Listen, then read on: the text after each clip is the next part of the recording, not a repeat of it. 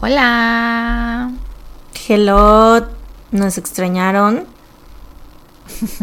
no pasó tanto tiempo, sí. Hemos regresado. Bueno, no, ¿verdad? Back, back, back again. No, La semana pasada hubo. Ah, sí, es cierto. Bueno, Solo llegamos tarde. Llegamos tarde. Pero bueno, ¿qué tal? ¿Cómo estás? No vas a decir bienvenidos a ah. este su podcast favorito. Pues es que para mí ya it's been so long, ya se me olvidó cómo grabar claramente. Bienvenidos por favor. a su podcast favorito. No salgas de casa. Tun, tun, tun, Yo soy Sara. Yo soy Mariana. Y venimos a ustedes desde la distancia. Estamos grabando a distancia una vez más por razones. Sí, ayer mi compu nos hizo la perrada, o sea, de hecho Sara vino a mi casa, estuvimos aquí, tuvimos que ponernos, nos vimos en la necesidad de ponernos a ver un K-drama porque pues no pudimos grabar.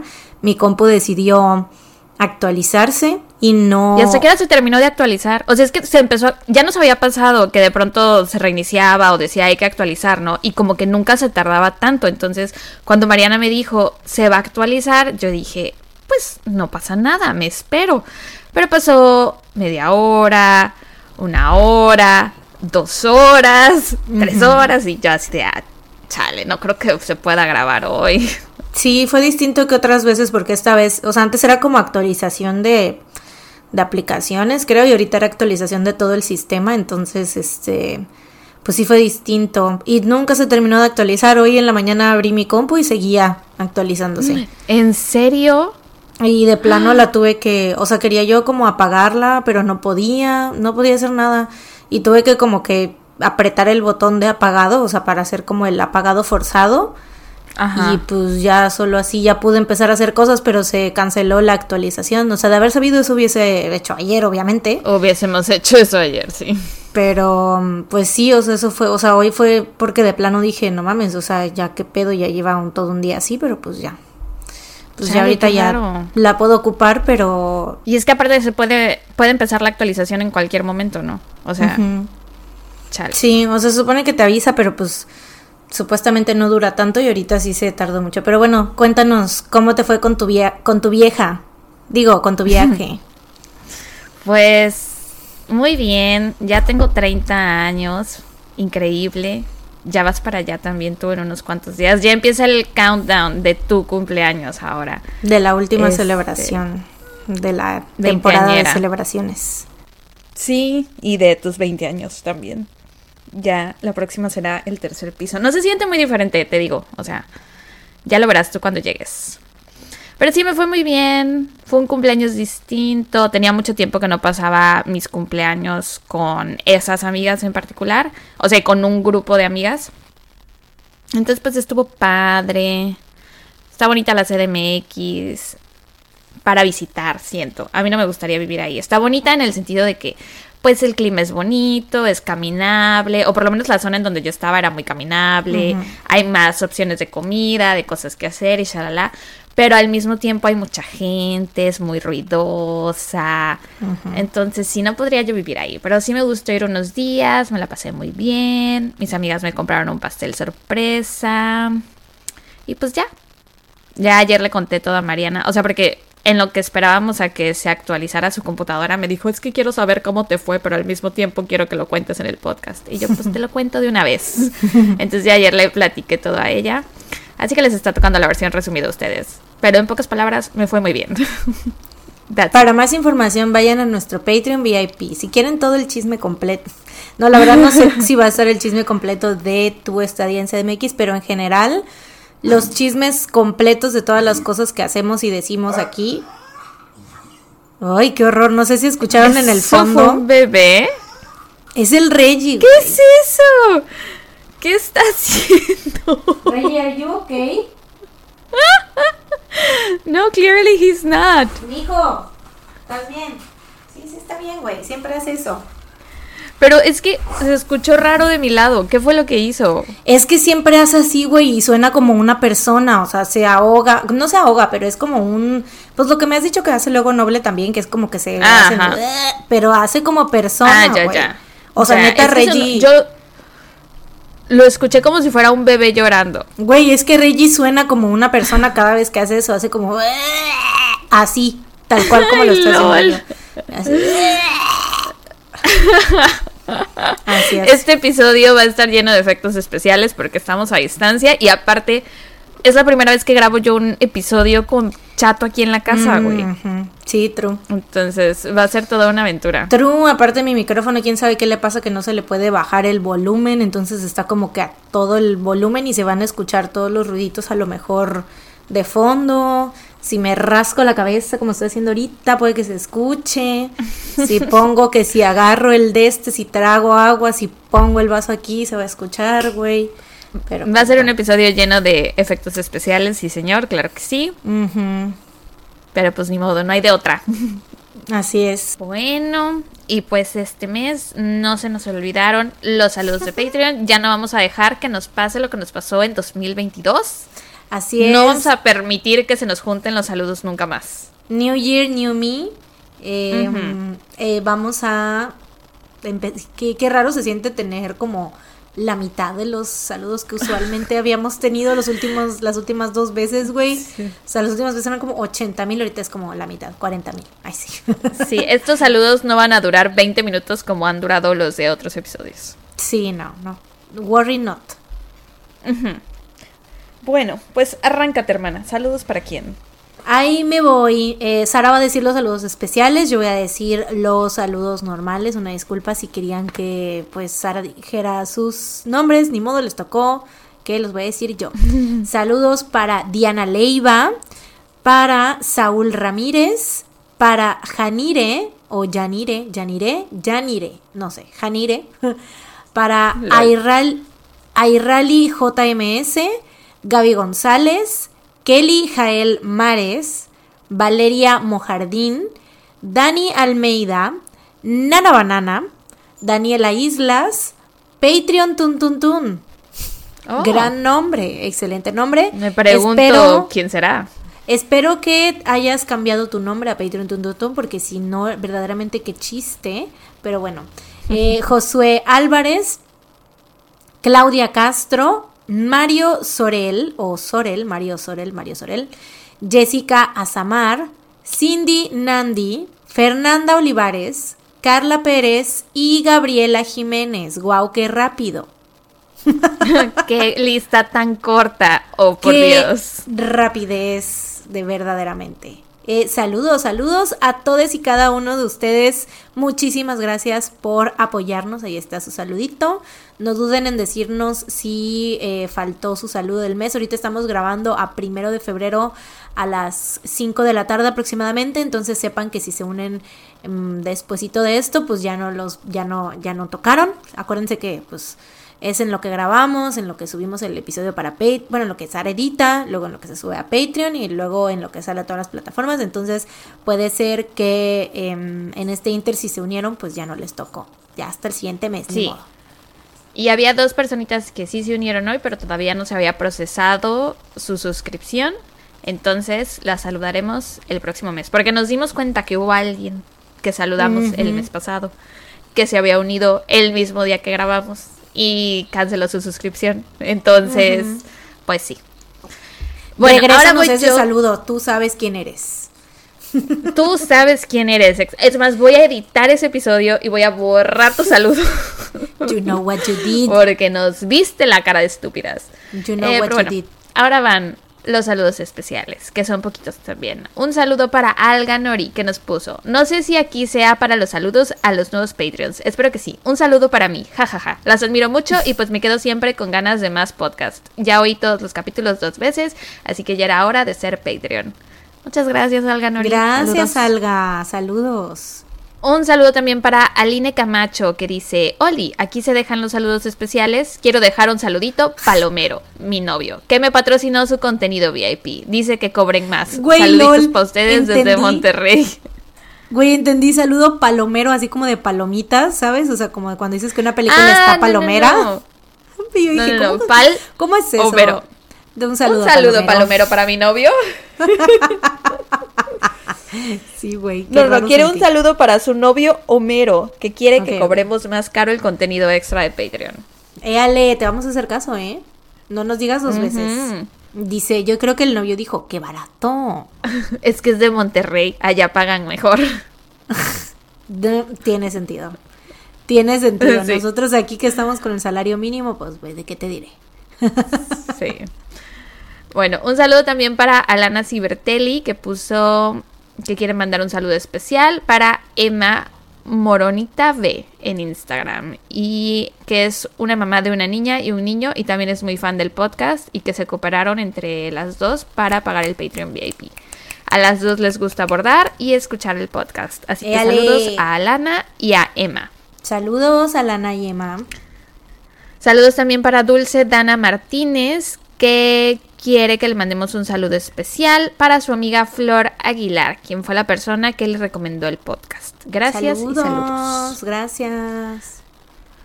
Saludos a Mariel Retes, que quiere un saludo para su hermana Angie Retes. Ella la metió al adictivo mundo de las Tuntuntun y que aman. Gracias. Amamos, amamos que amen. Saludos también para Gabriela que nos puso. Solo quería saludar y decirles que wow, nunca pensé que necesitaba un podcast de crimen que también hablara sobre K-dramas, BTS y jarritos. Ja ja ja, es perfecto.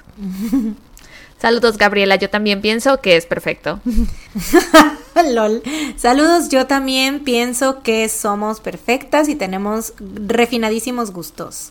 Personas de muy buenos y excelentes gustos, así es. Muchas gracias.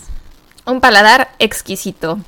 Eh, ok, saludos. El último saludo especial es para Ana Fontes, que dice, me suscribí en enero. Un saludo a mí y a mi novio Armando, que patrocinó el Patreon porque estaba triste porque no tenía episodio Tun para escuchar en el trabajo. Abrazo desde Hermosillo, Sonora. Así que muchos saludos a Ana Fontes y a su novio Armando por patrocinar el Patreon. Y eso es gracias. todos los saludos. Wow, I could not believe it, güey. Qué rápido. Ya sé.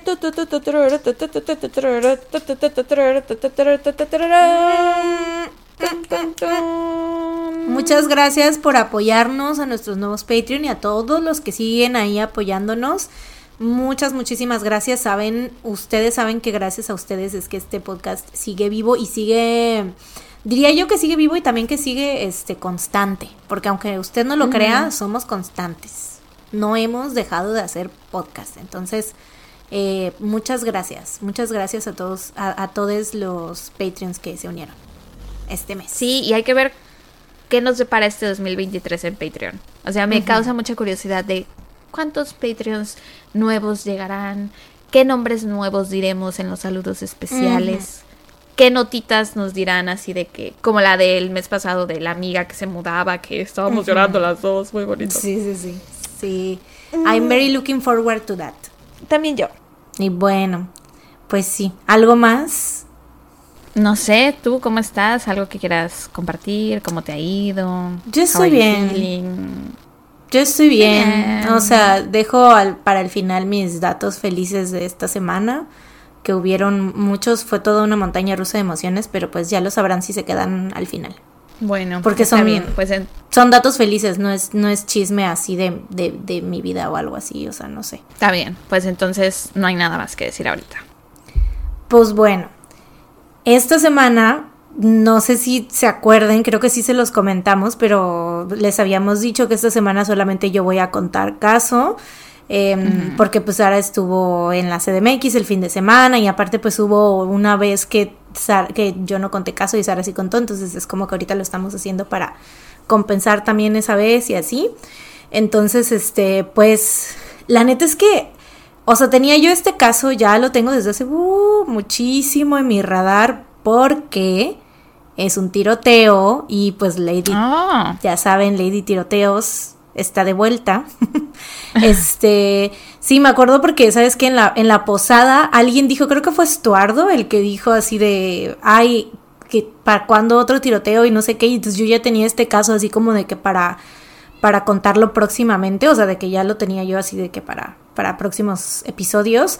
Pero como es algo, es un poco largo, creo que no me quedó tan largo como yo pensaba. Ahorita que lo estaba como repasando, dije, ah, creo que no está tan largo como creía, pero bueno, este, sí, o sea, la verdad es que pues obviamente me, pues me pesa, me pesa la neta hacer este tipo de casos porque pues sobre todo este en específico desde lo tengo desde hace mucho, pero bueno, hoy les voy a hablar del tiroteo en el Route 91 Harvest Festival en Las Vegas, que es pues el tiroteo Ah. más letal en la historia de los Estados Unidos.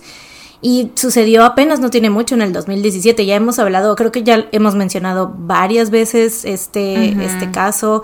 O sea, incluso si ustedes recuerdan cuando Sara contó el caso del... em, del tiroteo en, en Pulse, en Orlando, el, cuando fue nuestro episodio especial dedicado a la comunidad LGBTQ+. Este, ahí, en ese caso, Sara mencionó justamente de que ese, ese era el tiroteo más letal que había existido hasta que llegó este. Entonces, pues, vaya. Pues Es- sí, va a estar fuerte. pues está fuerte. Eh, pues bueno, empe- empezamos un poquito con algo de contexto. El Las Vegas Strip, no sé, seguramente hay gente aquí que nos escuche que ya haya ido a Las Vegas o que haya estado. Yo no, obviamente, no. Nunca he ido Yo a Estados tampoco. Unidos, ni visa americana tengo. Pero bueno, este, el Las Vegas Strip es un tramo de Las Vegas Boulevard que se encuentra al sur de la, de la ciudad. Este strip es como un, Mm, ¿Qué será? Pues es como un, un área, ¿no? De la ciudad, como un, como si fuera un pasillo enorme de un, de un lugar, ¿no? Eh, es conocido por estar repleto de casinos y hoteles turísticos, como pues a lo mejor conocen varios de ustedes algunos de estos hoteles, el Caesars Palace, el Waldorf, Waldorf Astoria, el Bellagio, el MGM Grand, y, o sea, esos son como que los más conocidos, ¿no? Y los demás que no son tan famosos como el Mandalay Bay, que es un hotel de 43 pisos que queda justo enfrente de Las Vegas Village, un lote de 6 hectáreas comúnmente utilizado para espectáculos y conciertos al aire libre y que a partir del 2014 fue sede del Festival de Música Country Route 91 Harvest Festival, el cual fue bastante popular porque, o sea, yo la verdad no sabía nada de este de este festival, obviamente, o sea, porque no soy fan de la música country para nada. Em, pero cuando me puse a investigar de este caso, vi, o sea, dije, ay, o sea, yo no sabía qué tan, qué tan grande era ese festival. Yo pensaba, tenía la idea de que era un festival un poco menos, o sea, como de, no tan, ¿cómo te diré? O sea, no con artistas tan famosísimos, ¿no? O sea, yo pensaba que era un festival así más como de baja de, ¿cómo? ¿Cómo dicen? De como de gama media o de gama baja, algo así. O sea, no Ajá. sé, como no tan popular, pero pues resulta que sí, o sea, cuando me puse a investigar sobre los... em, las, ¿Artistas? las ediciones pasadas, ajá, o sea, resulta que es- estuvieron artistas tipo Blake Shelton, Luke Bryan, Toby Keith, Keith Urban, Tim McGraw, entre otros, que de esos yo conozco como a, de los que mencioné ahorita como, conozco como a tres porque les digo que la música country no es lo mío, pero, o sea, sí conozco a dos que tres, o sea, el Blake Shelton que es el que sale en La Voz, ¿no? De, creo que, Yo lo ubico porque no es el ex esposo de Fergie. no sé, creo que sí, no sé, A ver. pero Keith Urban es el esposo de Nicole Kidman Ajá, yo los ubico por sus esposas. y... ah, es el, el marido de Gwen Stefani, perdón, Gwen perdón, de Stefani. Gwen Stefani. Bueno, yo lo ubico a Blake Shelton porque estaba en una edición de, no sé si en The Voice Estados Unidos o en The Voice UK o algo así, o sea, en una de las The. Voice. Y Tim McGraw, porque pues, Taylor Swift tiene una canción que se llama Tim McGraw, ¿no? Que es como, o sea, yo siempre lo he ubicado como que es el super wow del country y así, pero bueno. Ajá. Em, la edición del 2017 del Route 91 Harvest se llevó a cabo del 29 de septiembre al 1 de octubre y contó con más de 22 mil asistentes en su último día. O sea, en promedio asistieron como que, haz de cuenta, unos 15 mil. Fueron tres días, como unos 15 mil el primer día, 15 mil el segundo, pero el tercero era el día que más... em, que más personas Asistentes. pues asistieron, entonces eh, fueron ya más de 20 mil personas. El 9 de septiembre, 20 días antes de la inauguración del festival, un hombre llamado Steven Paddock llamó al hotel Mandalay Bay y pidió reservar una habitación en uno de sus pisos más altos. El personal del hotel le dijo que harían lo posible por conseguirlo, pero que no le aseguraban nada debido a la alta demanda de habitaciones en esas fechas, porque, como les comento, pues el Mandalay Bay estaba justo enfrente de Las Vegas Village, donde se llevó a cabo el festival. Entonces, pues lógicamente todas las personas que iban em, solamente que iban a Las Vegas solo al festival de otros eh, de otras partes de Estados Unidos, pues seguramente se quedaban en los hoteles de allí de por alrededor y pues este era uno de los más cercanos, ¿no? Em, el 25 de septiembre, cuatro días antes del festival, Paddock hizo check-in en el hotel e indicó el 2 de octubre como fecha de su check-out, o sea, de qué fecha de salida, ¿no? El personal del hotel pues se disculpó otra vez por no tener disponible una habitación en los pisos más altos como él había solicitado, pero le prometieron que lo reubicarían en cuanto hubiera una disponible. O sea, cuando él llamó para reservar le dijeron vamos a ver si cuando usted llegue se lo podemos conseguir. Él llega y le dicen, ¿saben qué? Pues no se pudo, pero en cuanto haya una disponible pues le avisamos y a ver si lo, lo podemos mover, ¿no? Eh, que también yo creo que la gente del, pues, del hotel a lo mejor no estaba tan así como de decían, pues ¿para qué quiere este señor un, piso tan alto? ¿no? O sea, sí, le estaban dando como una muy buena habitación y todo, pero bueno.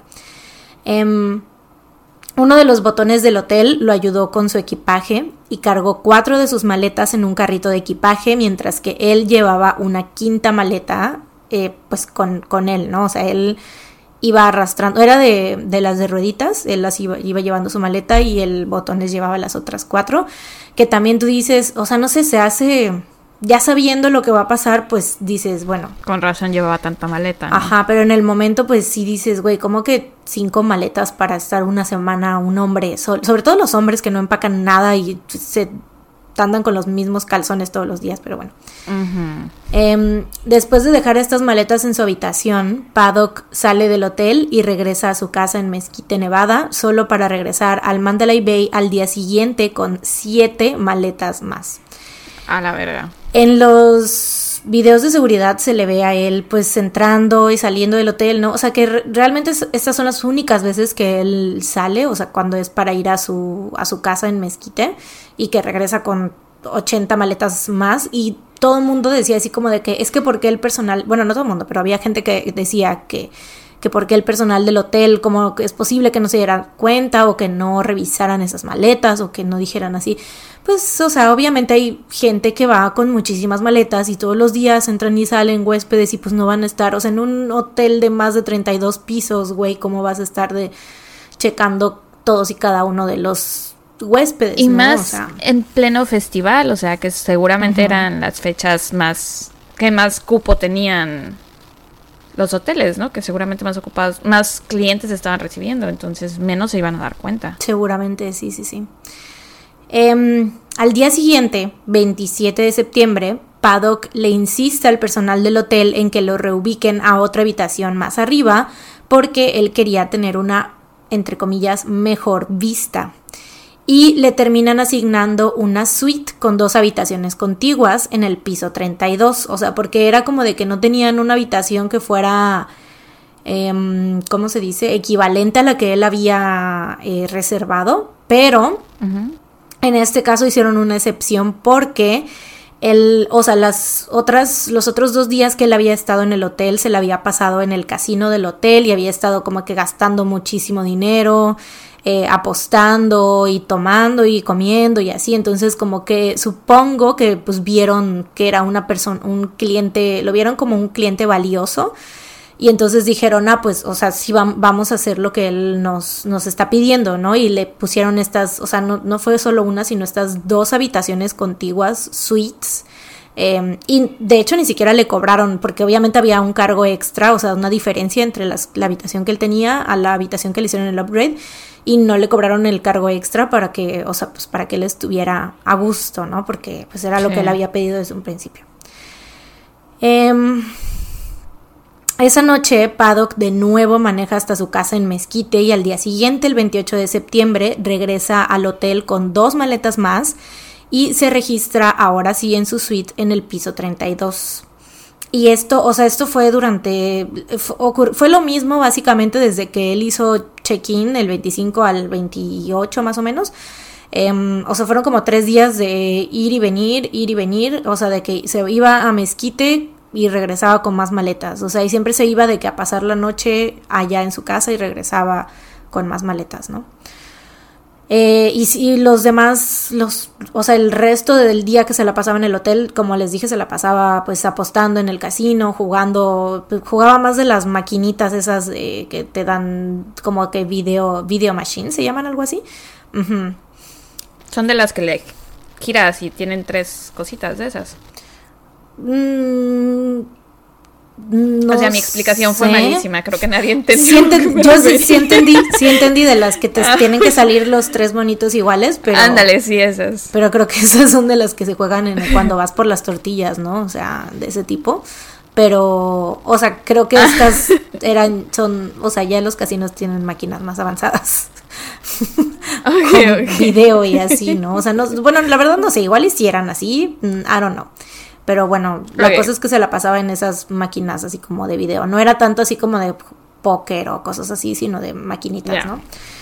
Pero jugando bueno. él solo, ¿no? A Ajá. eso te refieres, que no estaba jugando con otras personas. Ajá, así es, así es. Em, llega el 29 de septiembre y el festival Route 91 Harvest se inaugura con el cantante Eric Church como acto principal. Decenas de miles de personas asisten este día, al igual que el segundo día del festival, que culminó con la presentación del cantante Sam Hunt. Si ustedes, o sea, a lo mejor tenemos aquí escuchas que les guste el country y tal vez les estén sonando estos nombres porque a mí no me suenan para nada. A mí ese nombre sí me suena. El de Sam Hunt, Sí, voy a ver si hay alguna canción que conozco, porque sí me suena por encimita su nombre. Mm, No, mentí. O sea, a lo mejor me suena, pero de otro lado. O lo estoy inventando porque... Ah, no, sí, hay una canción. Ya, sí, hay una. Una canción.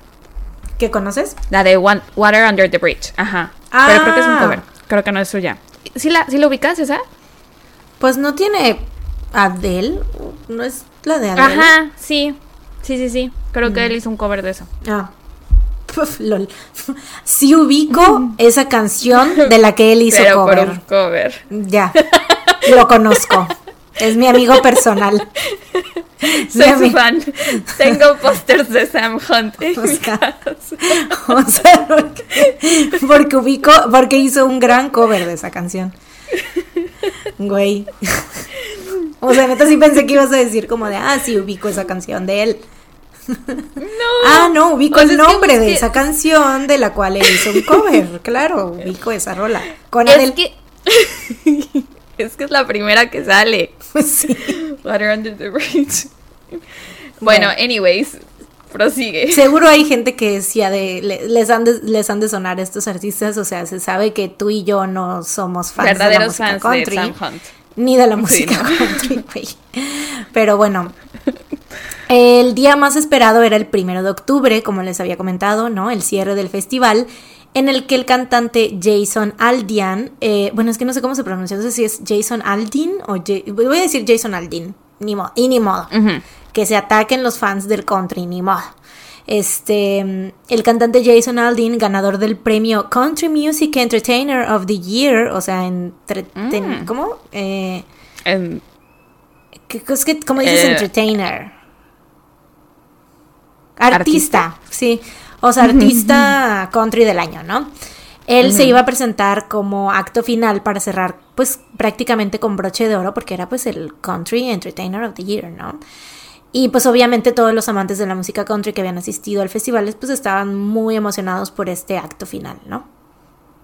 Esa noche, a las 9.40 pm, Jason Aldean es recibido en el escenario por más de las 22.000 personas que habían asistido al festival. Unos minutos después, a las 10.05 pm, justo cuando Jason empezaba a cantar su éxito When She Says Baby, se empezaron a escuchar ruidos de disparos continuos, uno tras otro. A Jason le toma poco más de 10 segundos abandonar el escenario y después de esto, obviamente, en cuanto él deja el escenario, la música paró y los ruidos de disparos eh, también cesaron. Entonces la gente estaba muy confundida. O sea, para empezar, obviamente, cuando los eh, disparos empezaron, eh, pues Jason estaba en el escenario, había mucha música, estaba muy fuerte, entonces era el acto final del festival, entonces obviamente la gran mayoría de la gente pensó que era pirotecnia, fuegos artificiales, o sea, cosas como parte del show, porque aparte no se escuchaba o sea, se escuchaba como desde un poquito alejado, ¿no? Entonces, eh, pues sí, o sea, la gente estaba muy confundida y aparte, pero obviamente todos estaban así de, ¿qué, qué pedo cuando él sale del escenario y la música para, ¿no? Pero te digo, o sea, fue como siguió siendo confuso incluso después de esto, o sea, fue incluso todavía yo creo que más confuso porque para él deja el escenario, se para la música y se detienen los disparos. Entonces es como de era parte del show, pasó algo, le pasó algo a Jason, o sea, ¿qué está pasando, no? Se para todo, o sea, no había ningún ruido. Eh, pasan unos 40 segundos, o sea, es, obviamente esto pasó en el 2017 y pueden ver tal cual los videos en tiempo real de todo lo que pasó para que como que vean cómo lo vivió la gente en ese momento, o sea, todo fue muy rápido, demasiado rápido, pero en esos 40 segundos, o sea, se sienten eternos, o sea, incluso uno viéndolo, desde, o sea, viendo el video, pues, lo sientes eterno porque dices, que ¿qué está pasando? O sea, se escucharon disparos y luego este hombre sale del escenario, pero ya no se escucha nada. ¿Qué, o sea, ¿qué está pasando? ¿Nos vamos? ¿Nos quedamos? ¿Qué hacemos? Em, entonces, después de esos 40 segundos en los que nadie sabe qué está pasando, de repente, de la nada, los disparos empiezan otra vez. Y obviamente aquí ya sin música, ya sin más ruido, ya todo mundo sabía que se trataba de un tiroteo. Oye, y durante la primera ronda de disparos, o sea, es que había demasiada gente, ¿no? Entonces era imposible que se dieran cuenta todos si le habían disparado a alguien. Pero me imagino que sí hubo gente herida al principio, cuando todavía seguía la música. También, o sea, obviamente la gente que alrededor no tenía nadie herido, pues no sabía nada, ¿no? Pero en esos, o sea, desde los primeros segundos, obviamente la gente que que a la que le llegaron esos primeros disparos, pues seguramente sí hubo ahí ciertas áreas de personas que ya sabían de qué estaba pasando. De qué se trataba, ya, ok. Pero pues, o sea, de ser una multitud tan grande, o sea, 22 mil personas, o sea, obviamente... Sí, aparte no creo que cuando él se haya bajado del escenario y hayan cesado los disparos, que la multitud se haya quedado en silencio. Entonces seguramente ni para intentar comunicarles así de, oigan, está pasando esto, porque a lo mejor estaban gritando o de qué, qué está pasando, cosas así, ¿no? Sí, sí, sí, no. Eh, y pues igual las mismas personas de mm, que estaban en el evento, o sea, a cargo del evento, pues también no sabían qué onda, ¿no? O sea, no sabían si había alguien en el público o si era como algo, no, no sabían nada, ¿no? Pero bueno, eh, los disparos siguen, ya esta vez pues para todos era bastante claro lo que estaba pasando. Para las 10.06 pm, tan solo un minuto después de que empezara el tiroteo, ya se habían disparado alrededor de 100 rondas. Ah. Los disparos continuaron con intervalos de unos cuantos segundos y cesaron por completo a las 10.15 pm, o sea, en total el tiroteo en sí duró 10 minutos.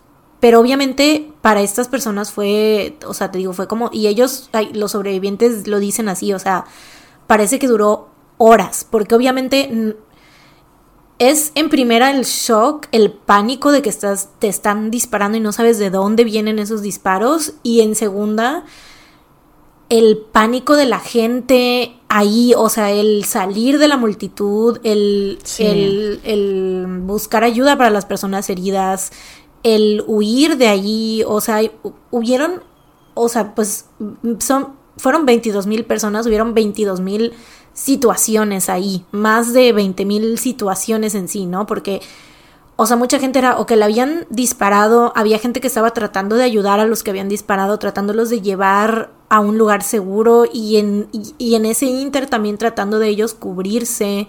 Eh, obviamente no había eh, suficientes policías para, pues, o policías o gente de, de, seguridad ni de, ni de primeros auxilios para... Eh, contener todo lo que estaba pasando. Y obviamente hubieron muchísimas llamadas en ese momento al 911 e incluso hay, llamadas en las que se siente horrible la verdad, o sea, escucharlo porque hay muchas llamadas en las que simplemente, o sea, se ve que hablaban, contestaba el, dispatcher y se quedaban en silencio. O sea, entonces no, tú no sabes si esa persona que habló le pasó algo o si aventó el celular, se quedó sin el celular o que no sabes mm. qué pasó. Entonces es, es horrible y hay muchísimas llamadas hacia el 911. Y hay muchísimas historias también, o sea, así como hay ese, esa parte tan triste, o sea, hay muchas historias también de que, o sea, hubieron unos policías que rescataron a una, a una señora que se estaba, o sea, se estaba desangrando de verdad. Y a ellos les dieron la instrucción, o sea, como que les estaban dando instrucciones basadas en como la contención del público y, de, y en este mm, evacuar a las personas. Pero ellos, o sea, ellos lo que hicieron fue agarrar a esa señora, se la llevaron en una, en su coche, en el, en el, en la patrulla, se la llevaron al hospital y en el hospital les dijeron así de que no, pues no sabemos qué vaya a pasar con ella, entonces, o sea, no, casi casi que no les aseguramos nada, ¿no? Pero ellos se quedaron ahí y le salvaron la vida. O sea, fue como de que ellos decidieron agarrar a esta señora y, o sea, porque ya no hicieron nada más, de hecho, o sea, ellos cuentan esa ahí, eso está en un, en un documental que es una de mis fuentes. O sea, ellos cuentan esto, o sea, como de que también estaban así, de que es que, que o sea, le ayudamos a ella o ayudamos a, o hacemos otras cosas. Entonces decidieron, tomaron esa decisión de ayudarla a ella. La llevaron al hospital y al final de cuentas esa señora sobrevivió y, Se salvó. y fue gracias a ellos, ¿no? Y después de todo esto obviamente siguieron en contacto y así. Y pues ya una vez que ellos estaban así, que seguros, o sea, que ya la habían dejado ahí y todo, pues ya obviamente ya después regresaron y todo, pero, o sea, es como que este tipo de decisiones que realmente... Sí, que aparte, o sea, imagínate si esa señora no, no se hubiera salvado, la, a lo mejor como la culpa que hubieran traído estos policías cargando. Ay, no. Qué bueno que se salvó. Sí, pero, o sea, te digo, así como estas situaciones, miles, miles, miles, miles, miles. O sea, te digo, estoy hablando, no puedo hacer suficiente énfasis en que habían más de 20 mil personas, entonces, más de 20 mil. Y que aparte el tipo traía como armas súper mega automáticas que disparaban millones de balas por segundo, ¿no? Sí, sí, sí, sí. Eso lo, ahorita voy a comentar más a detalle más sobre, sobre las armas que él tenía, pero sí, o sea, básicamente este fue como el problema principal de este tiroteo y el por qué es tan letal, porque eran armas, o sea, automáticas. Entonces es como de que estar disparando, por, o sea, les digo, en un minuto 100 rondas, o sea, es demasiado, o sea, es demasiado. Em, pues sí.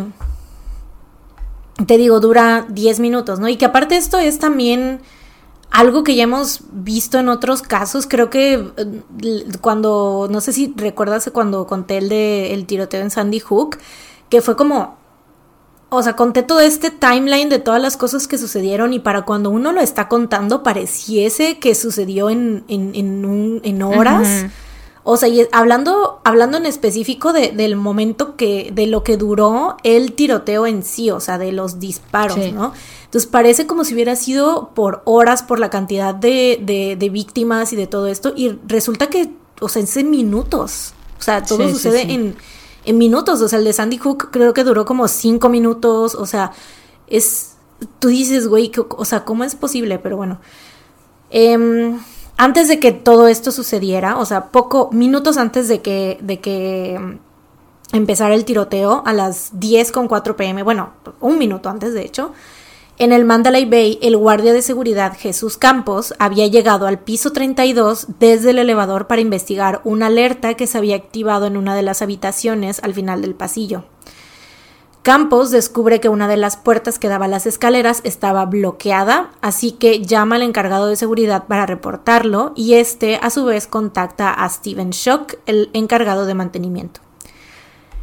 Un par de minutos después, Campos escucha lo que más adelante describió como ruidos de perforación rápidos, o sea, como si alguien estuviese taladrando algo, pero muy, muy, muy rápido. Y de un momento para otro se da cuenta de que alguien le había disparado en la pierna. Campos no traía ningún arma consigo, así que lo único que puede hacer es cubrirse y llamar por radio pidiendo ayuda. En esta llamada, Campos especifica que hay un tirador activo en la habitación 135 del piso 32.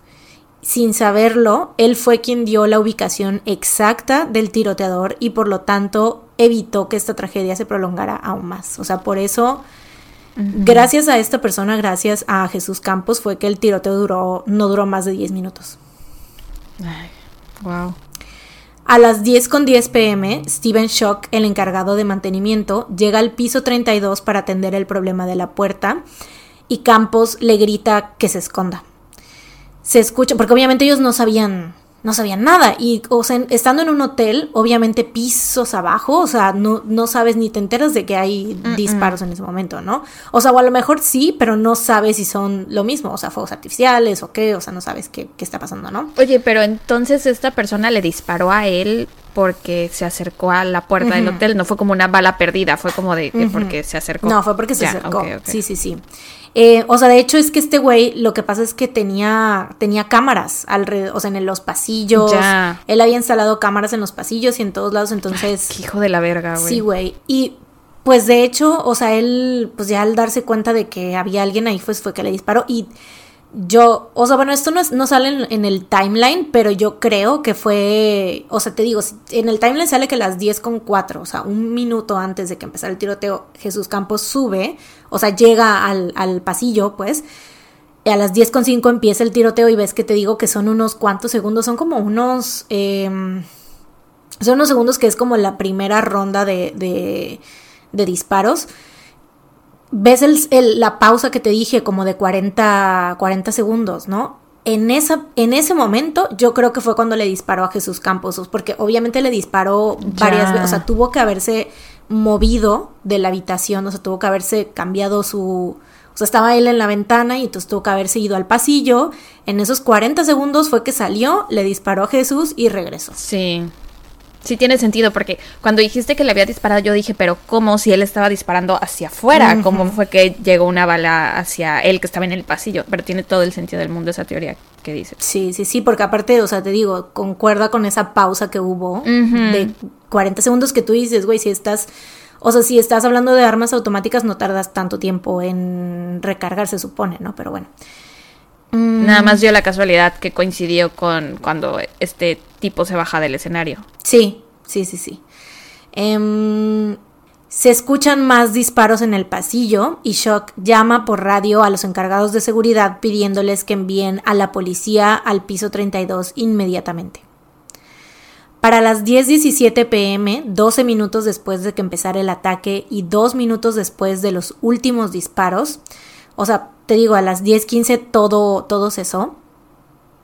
Eh, dos minutos después de los últimos disparos, los oficiales logran acceder al piso 32, porque de hecho habían dos policías que estaban por ahí cerca que ya habían llegado, pero güey, no podían pasar porque te recuerdo que eh, estaba este problema de la puerta bloqueada, que obviamente lo había bloqueado este pendejo también, porque pues obviamente en, cuando es todo lo de los equipos de SWAT y todo eso, ellos entran por las escaleras, tienen que entrar por las escaleras, no pueden entrar por el elevador, ¿no?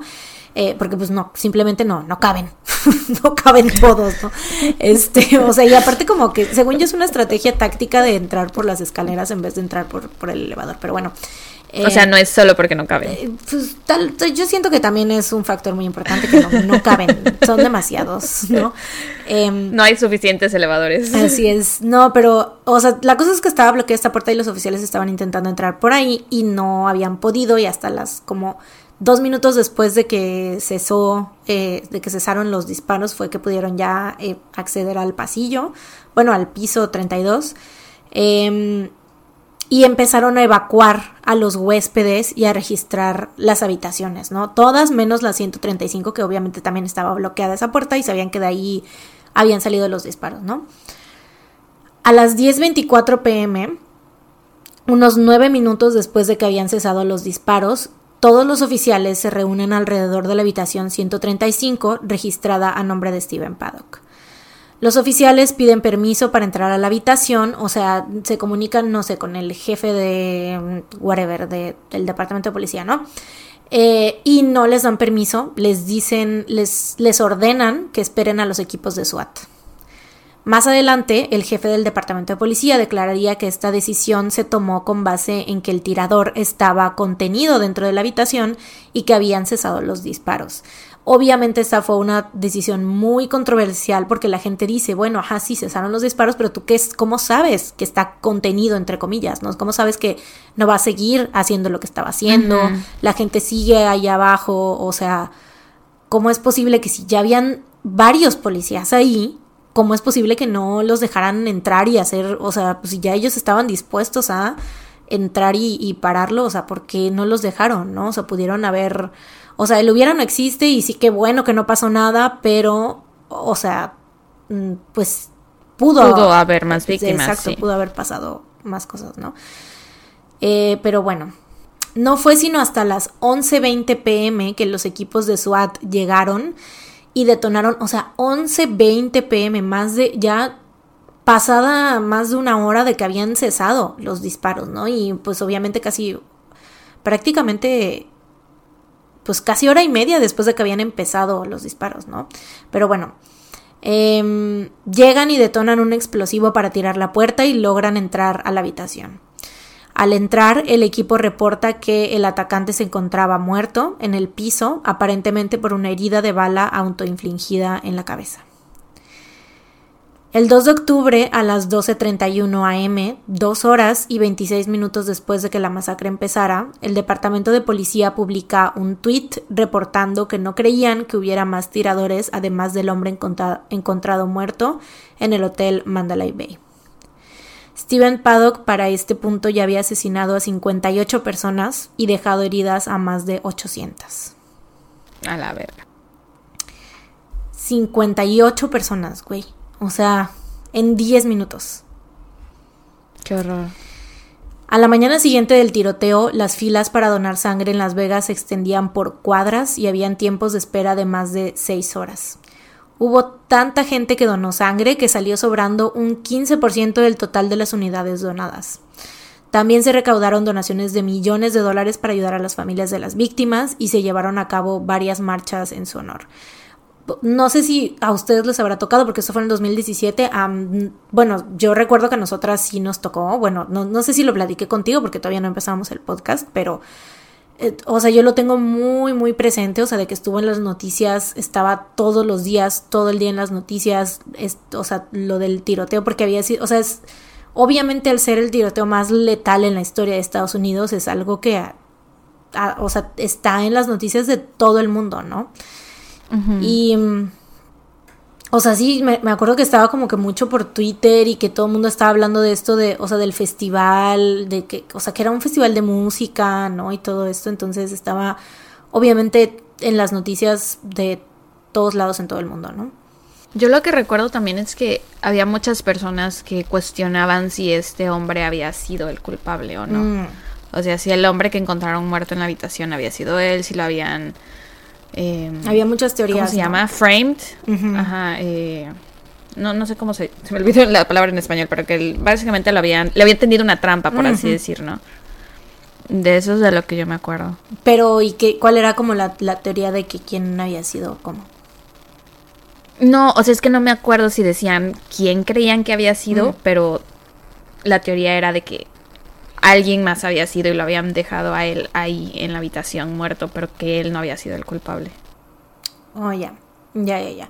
Sí, pues, o sea, de hecho tiene sentido porque hay muchas, hay varias teorías más así, o sea, similares de que, pero esos más bien fueron obviamente en el momento, porque eh, también creo que eso tiene mucho que ver con ahorita cómo, cómo eh, el Internet. Eh, sí, cómo funciona la información hoy en día, o sea, cómo, cómo estamos como que todo el día... Eh, hay miles y miles y miles de fuentes en todos lados, entonces... O sea, obviamente que en el momento hubieron muchas teorías, pero ya después, ahorita ya para este entonces, ya, ya que se sabe el trasfondo bien y que ya las fuentes están ahí, y, o sea, los testimonios y todo, y que hay fuentes este confiables, ¿no? Al respecto, pues ya se sabe bien qué onda, pero sí en su momento justamente también estuve yo leyendo mucho eso de que os hubieron muchas teorías y muchas eh, cosas que, que, pues al final de cuentas resultaron pues no ser ciertas. Ser falsas.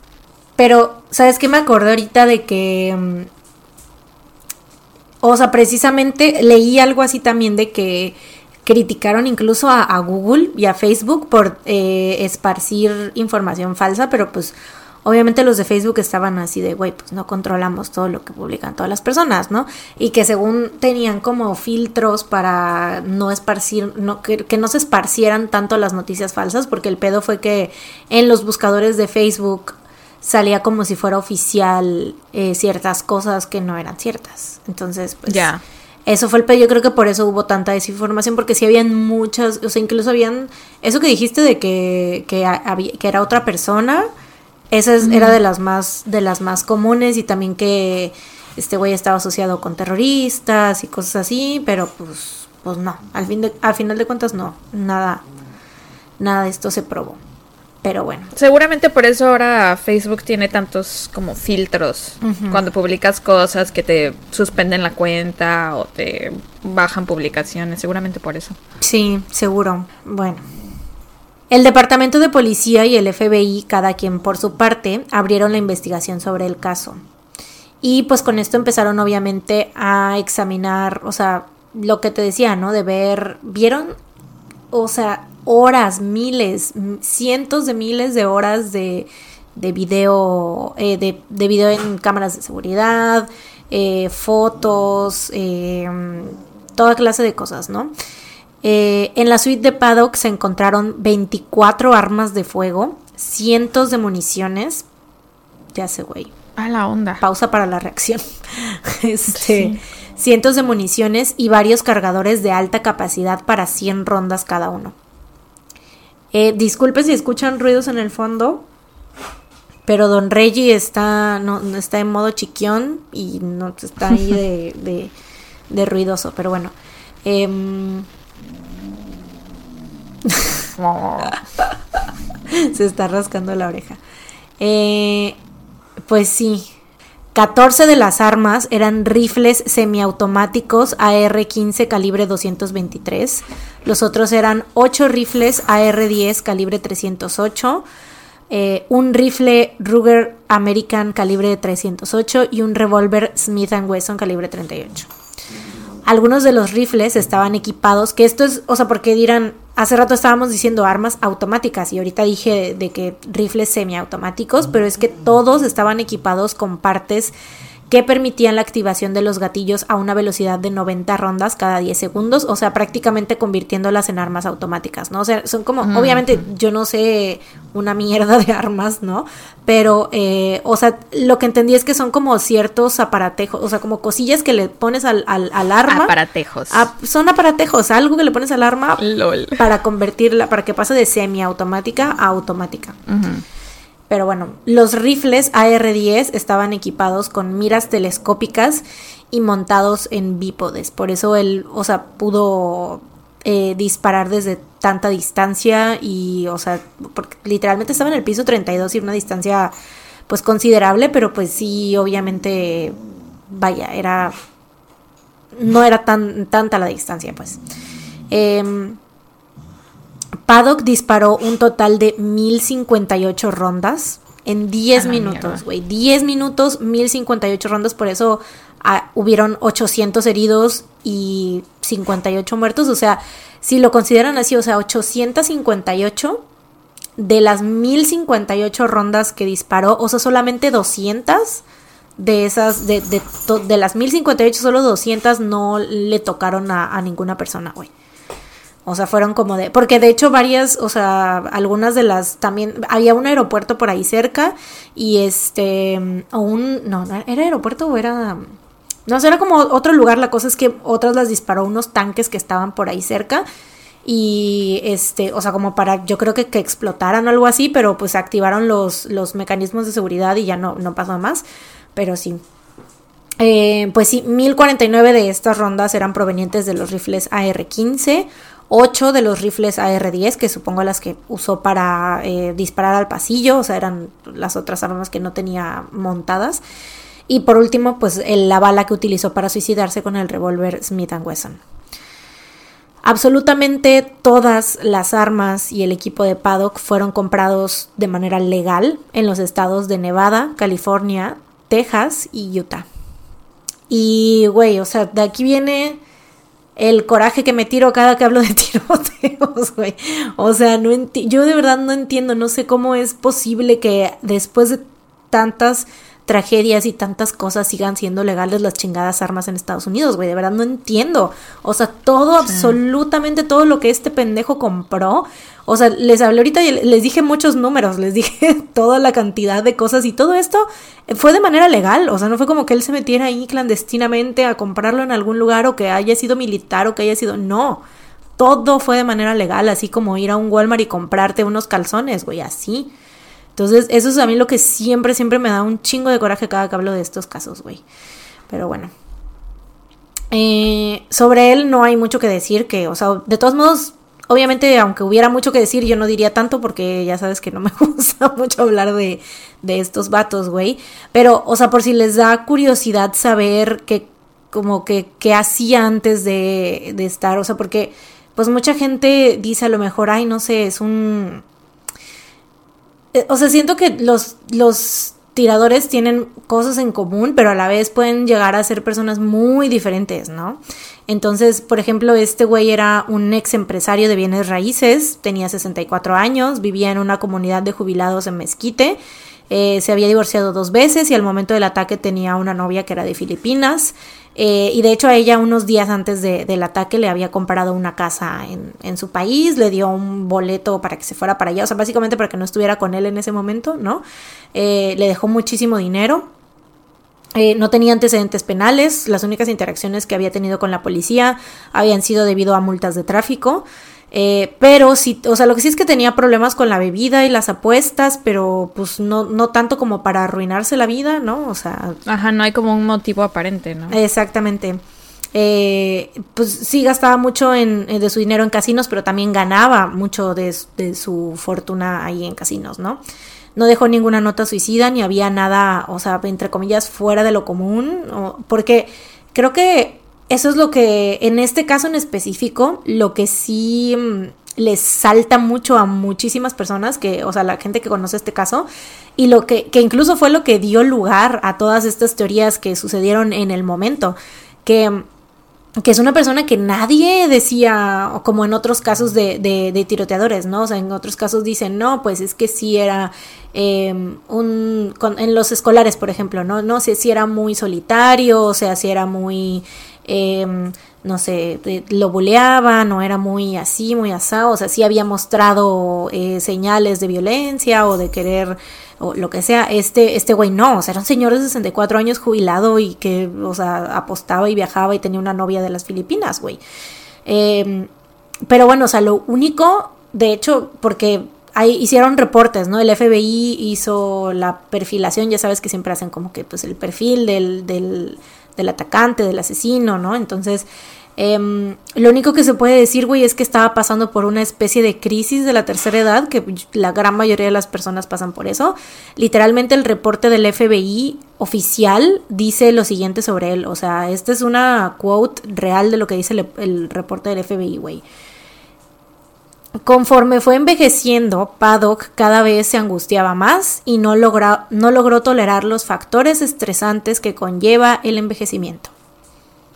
Mm, es como el motivo que, existe. Es que no hay motivo, güey. No supo cómo lidiar con su vejez. Eso fue lo único que, sí, o sea, eso fue lo único que pusieron, que pudieron poner sobre él, básicamente, ¿no? O sea, pero no es como que no es como que sea un, o sea, que, güey, de todos los 7 mil millones de personas o no sé cuántos somos actualmente en el mundo, creo que todos los que llegan a la tercera edad les pasa eso, o la gran mayoría nos pasa eso, o sea, muchos tenemos como ese pedo con envejecer, con el tiempo, con de que, güey, ¿qué va a pasar cuando me muera? O sea, ¿sabes? Es como que es como describir a cualquiera en sus crisis de los 30, en sus crisis de los 40, de los 50, las crisis que nos dan a todos a cada rato, güey.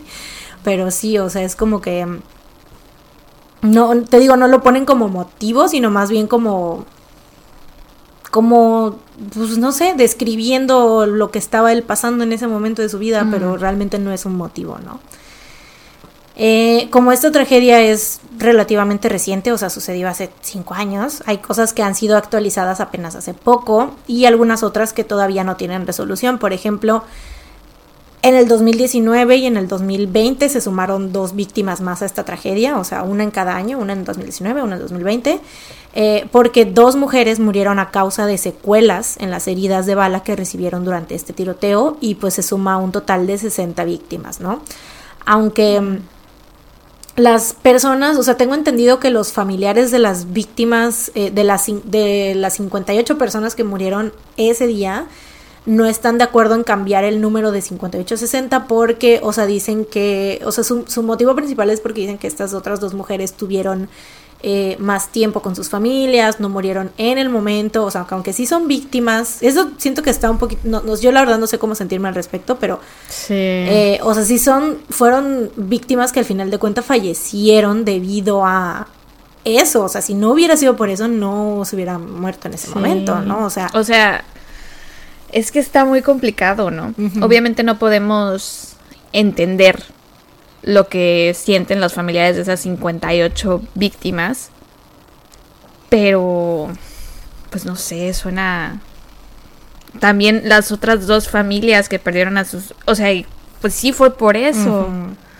Ay, qué complicado. Sí, sí, sí. Sí, la verdad es que está, sí está complicado porque aparte, o sea, fue desde 2017 a 2019 que fue así, o sea, que se llamó, em, que, o sea, que se, han, 58 ajá, que se han referido así, ¿no? O sea, las 58. Entonces, creo que había, alguien le, le dio como solución poner 58 más 2, ¿no? O sea, no, no ponerle 60 tal Mm. cual, sino poner 58 más 2.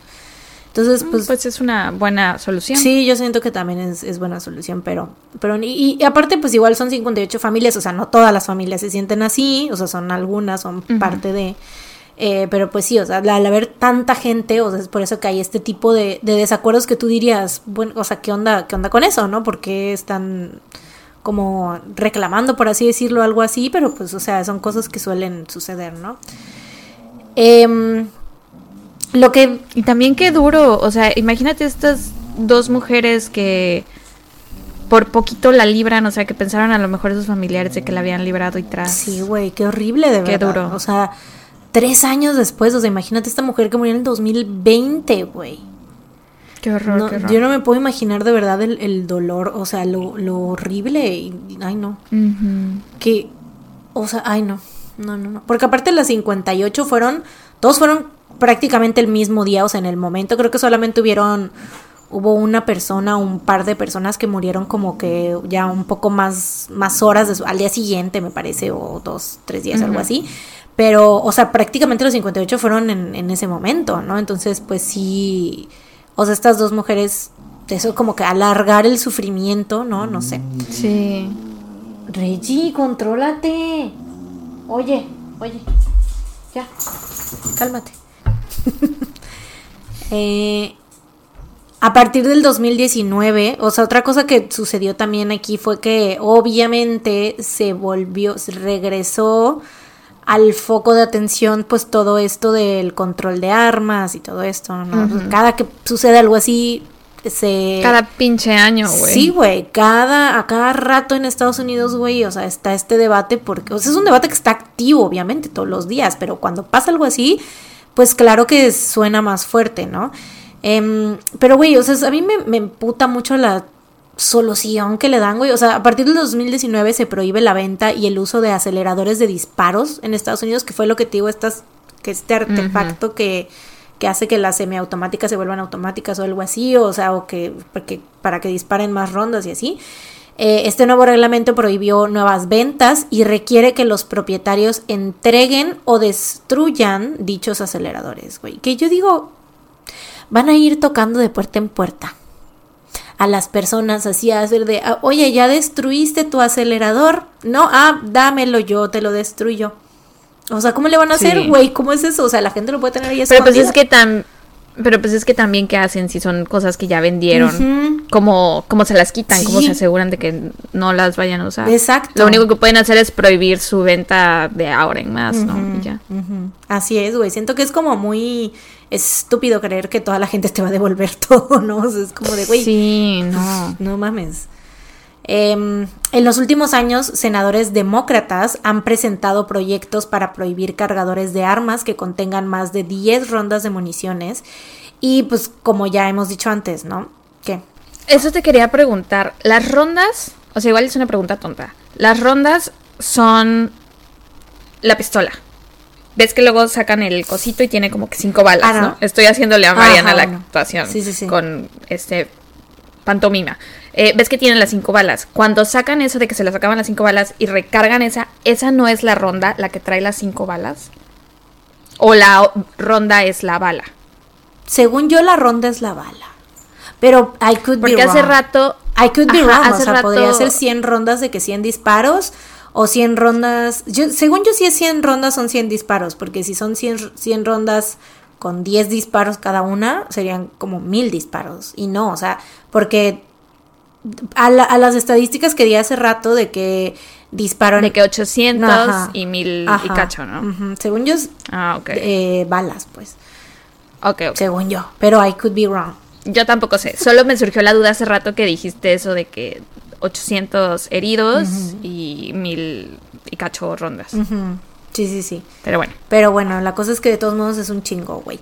Y sí es demasiado. Güey, no, aparte, o sea, yo creo que lo, lo más lo más horrible de este tiroteo, o sea, a mi parecer, aparte de, o sea, bueno, todo es horrible. Todo es horrible, la verdad, pero o sea, el hecho de que haya estos videos en tiempo real y que tú puedas ver, o sea, porque obviamente pues tuve, me tuve que echar todo eso, ¿no? Y escuchar el lo rápido que estaban las balas, güey. O sea, neta es, es una cosa terror, o sea, da terror, güey, da terror porque es un ta ta ta ta ta ta ta ta ta ta así, o sea, ni siquiera no para. No para, o sea, bueno, no para hasta que hace como esta pausa que te digo, ¿no? Pero mientras está disparando es un ta ta ta ta ta ta ta ta ta ta ta ta ta ta ta ta ta o sea, horrible, güey, horrible, horrible, horrible, de verdad. Sí.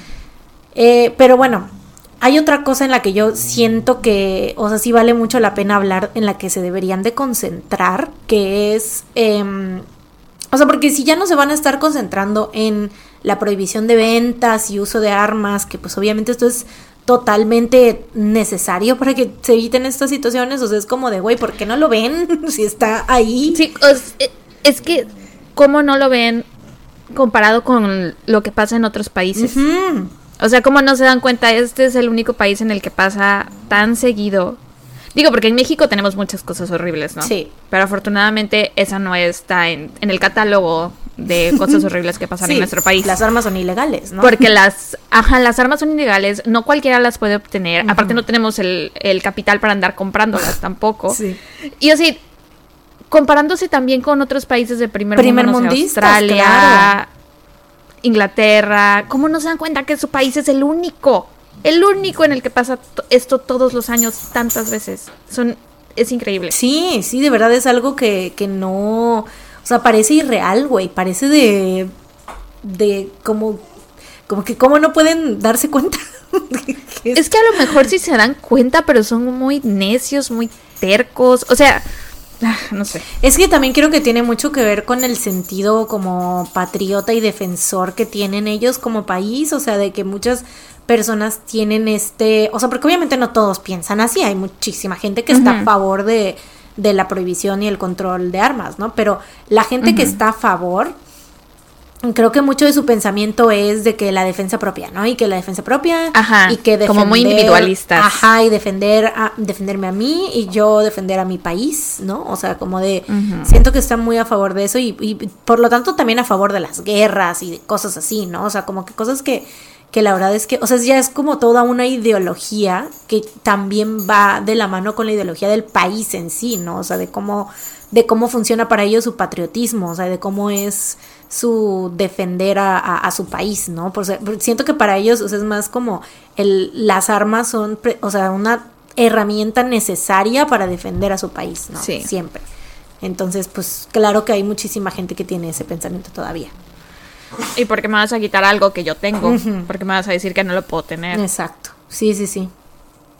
Pero bueno, te decía que, vaya, ya está muy claro que ese es un debate activo y que va a seguir, va a continuar y que esperemos, esperemos que en algún día les caiga el 20, pero o sea, mientras tanto, creo que se podrían estar concentrando en otras cosas, que es, por ejemplo, la ayuda para los sobrevivientes de este tipo de ataques, porque si ya, em, ya son cosas que están sucediendo y que claramente no se pueden controlar porque no existe control de armas, eh, pues entonces enfóquense en ayudar a los sobrevivientes de, este, de esos ataques que hay muchísimos cada año y que cada vez, o sea, es que hay infinidad, o sea, te digo, esas 20 mil personas que estuvieron en el, más de 20 mil personas que estuvieron ahí, o sea, fueron 58 las personas que resultaron, que perdieron la vida, y más las otras dos mujeres, o sea, 60, pero, ¿y el resto? O sea, ¿y los más de 20 mil que vivieron ese evento traumático, qué? O sea, ¿dónde los dejas? Porque no hay ayuda psicológica para ellos. Y esto te lo digo porque Emily Cantrell, una de las sobrevivientes, dijo en una entrevista que le ha costado muchísimo trabajo encontrar un o una terapeuta especializada en este tipo específico de trauma, a pesar de que, o sea, ella, ella lo menciona así, o sea, en la historia moderna de Estados Unidos han habido tantas tragedias relacionadas a las violencias de armas de fuego y es increíble que no exista como más gente especializada en esto, o que no se le dé importancia, pues, ¿no? O sea, porque a lo mejor, pues la gente especializada en esto no, pues ya depende de cada quien, ¿no? Pero que el, si el gobierno diera las herramientas para que eh, si hay 10 personas que están especializadas en esto, ¿no? Nada más, pues que esas 10 personas tengan el alcance a las víctimas, ¿no? O sea, que puedan eh, hacer, o sea, como que hacer más por ellos, ¿no? Em, ella dice que, entre otras cosas, comparte que debido a su estrés postraumático ha tenido que salir del país cada 4 de julio porque no puede soportar el sonido de los fuegos artificiales. Claro. O sea, ella le da un, es un trigger horrible, o sea, ella se dice que ella no sabía, obviamente no sabía hasta que sucedió por primera vez, ¿no? O sea, eh, creo que estaba ahí en un partido de algo y que hubo, hubieron fuegos artificiales, no era 4 de julio, pero hubieron fuegos artificiales en un evento al que ella asistió y se puso súper mal, o sea, estaba así de que no, o sea, se tuvo que, le dio un ataque de pánico, se tuvo que salir del lugar, o sea, se puso súper, súper mega mal. Y pues obviamente cada 4 de julio es de que no, se sale del país. Y ella, o sea, tiene esta opción, ¿no? O sea, puede, puede costearse el irse del país, puede, puede hacerlo, ¿no? Pero, o sea, imagínate las personas que no pueden hacer eso, ¿no? O sea, ¿y cómo van a buscar ayuda si no hay como gente especializada específicamente en esto del estrés postraumático con eh, eventos que sucedieron a, causa de, armas de fuego, ¿no? Em, Wes Perry, director de patrocinios del equipo de promotores del festival Route 91, se encontraba hospedado en el Mandalay Bay, a unas cuantas habitaciones de Steven Paddock. Que de hecho su historia me recordó mucho, no sé si recuerdan que hace poco hablé de la película esta de The Fallout, eh, que es una chava que estuvo en un... O sea, es ficción, pero se trata de una chica que estuvo presente en un tiroteo escolar, que ella no fue víctima ni nada, pero estuvo en ese momento y este estuvo encerrada en el baño, ¿no? Y escuchó y lo sintió así como muy cerca, ¿no? Entonces, eh, Wes Perry tal cual así lo vivió, o sea, él estaba en unas, a unas cuantas habitaciones de Steven Paddock. Em, en una entrevista, él compartió el trauma que vivió al haber estado tan cerca, o sea, cómo se tuvo que encerrar en el baño, porque uno piensa también, o sea, obviamente piensas más, lo primero que piensas es en las personas que estuvieron en el festival, pero también estaban las personas que estuvieron en el hotel que bueno, afortunadamente la única persona que, que, murió en el hotel, o sea, la única persona que resultó muerta fue pues él mismo, el Steven Paddock, ¿no? O sea, no, no logró, o sea, no, no asesinó a nadie más en el hotel. Em, pero sí, o sea, este, este señor Wes Perry dice que él pues se tuvo que encerrar en el baño, o sea, él estaba escuchando tal cual ahí los, los disparos, encerró en el baño y le empezó a enviar mensajes a todos sus familiares y a todo mundo así porque pensaba que se iba a morir. Y él dice que estaba encerrado en, en se tuvo, o sea, se puso en la tina, en la tina del baño y que la tina temblaba, o sea, de que literalmente se sentía todo, o sea, se sentía todo súper cerca ahí, ¿no? Y entonces obviamente fue un pavor que él le dio horrible de que en cualquier porque momento... aparte él no sabía lo que estaba pasando, no, sabía que no le iban a disparar a él. Exacto, pues imagínate ese terror ahí durante todo ese tiempo de que en cualquier momento puede abrir la puerta y venir este a matarme, ¿no?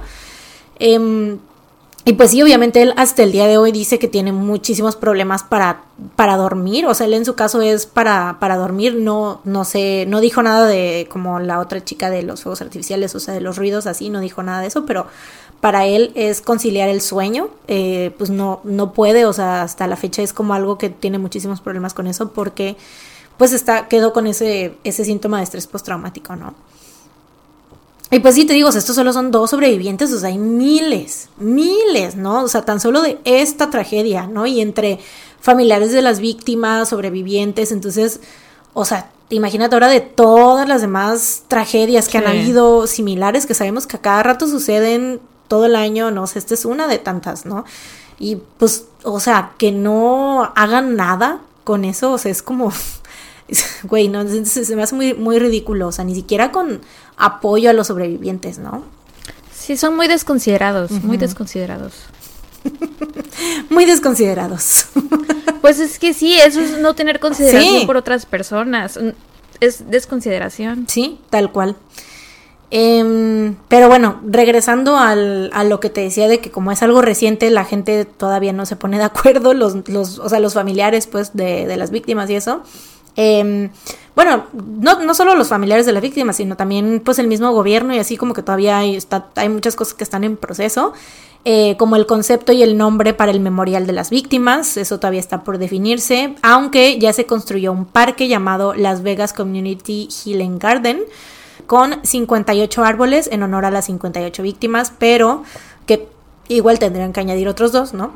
Pero el memorial oficial, oficial, se construirá en una de las esquinas de los terrenos de Las Vegas Village, que fue donde se llevó a cabo el festival. Eh, que por cierto, este festival no volvió a ocurrir, ya fue cancelado después de la tragedia, no han habido más ediciones, fue la eh, eh, fue creo que la como la tercera edición por ahí así, la tercera edición y ya la última. Em, y una parte de este terreno, porque de hecho los dueños del terreno tengo entendido que son los mismos que la de la cadena de hoteles que tiene el Mandalay Bay, que son los de MGM, creo algo así. Entonces ellos son dueños y pues ya una parte de ese terreno ya fue usada como estacionamiento de la Legend Stadium y los dueños planean también construir un edificio para prácticas de básquetbol. Eh, de nuevo, pues algunas de los familiares no están de acuerdo porque sienten que esos son como es como un terreno sagrado donde personas perdieron la vida y que no deberían de hacer nada más que no sea memorial, ¿no? Em, y pues sí, no están de acuerdo porque sienten que pues están así como de que, ay, pues nos vale, negocios son negocios y ya, ¿no? O sea, vamos a ocupar este terreno para algo, ¿no? Eh, pero pues sí, pues ya, eso es todo por este caso y, y pues ya. Chale, pues qué fuerte, qué fuerte y qué triste. Ya sé. Todo muy mal, de verdad. O sea, es que te digo que yo, o sea, cada que, hablo de, de, tiroteos me, me, da el mismo coraje, güey. Se me, me y, digo, es que ¿cómo es posible? O sea, ¿por qué? ¿Por qué sigue? O sea, no sé, no sé, no sé. Siento que este mundo a veces es muy, muy, muy loco y muy injusto. Pues es que creo que tiene mucho que ver con que los vatos que están en la asociación esta de armas, la NRA o como se llame, creo que tienen muchas conexiones con el gobierno y le dan como mucho dinero. O sea, esto es lo que yo he leído y escuchado, puede ser que esté equivocada. Según yo, ellos eh, les dan muchos recursos y muchos fondos a candidatos en sus en, cuando están concursando para alguna cosa del gobierno. Y entonces, como ellos están apoyando, el gobierno dice, bueno, pues vamos a dejar que, que sigan haciendo las cosas como ellos quieren y por eso... O sea, con dinero baila el perro, güey, qué poca madre. Claramente, güey, claramente. Vale más, vale más para ellos. Y es que, o sea, si te pones a pensar, si no lo han hecho por niños, güey, si no lo hicieron cuando pasó lo de Sandy Hook, que es la cosa más... O sea, no por decir que esa tragedia es peor que esta, pero pues eran niños, ¿no? Niños, niños, niños chiquititos.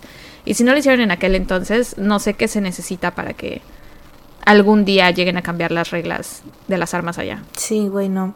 Y es que te digo, a mí lo que también me da más coraje es que dices, bueno, si ya nos, o sea, es de plano imposible para ustedes dejar de vender armas, o sea, el control, que te haya control, que, que se investigue bien a las personas, que tengan cierto límite de que puedan comprar. Como por, ajá, exacto, como porque alguien necesitaría tener tantas armas, siete maletas llenas de armas, güey. Por, para Debería haber un límite de un arma por persona. Exacto, o sea, porque si tu, tu mm, argumento es la autodefensa, pues con un arma tienes. Si quieres coleccionar, entonces no compres municiones. O sea, si quieres tener 24 mil armas, pues entonces puedes tenerlas para coleccionarlas, pero no puedes comprar municiones porque no las puedes usar si, es, si eres coleccionista, ¿no? Exacto. Es algo tan sencillo como eso, pero pues vaya, y, y, te digo, o sea, además de esto, o sea, una señal clara de que les vale tres cuartos de chorizo es que ni siquiera, o sea, a pesar de la cantidad de tragedias que han habido, no ponen atención en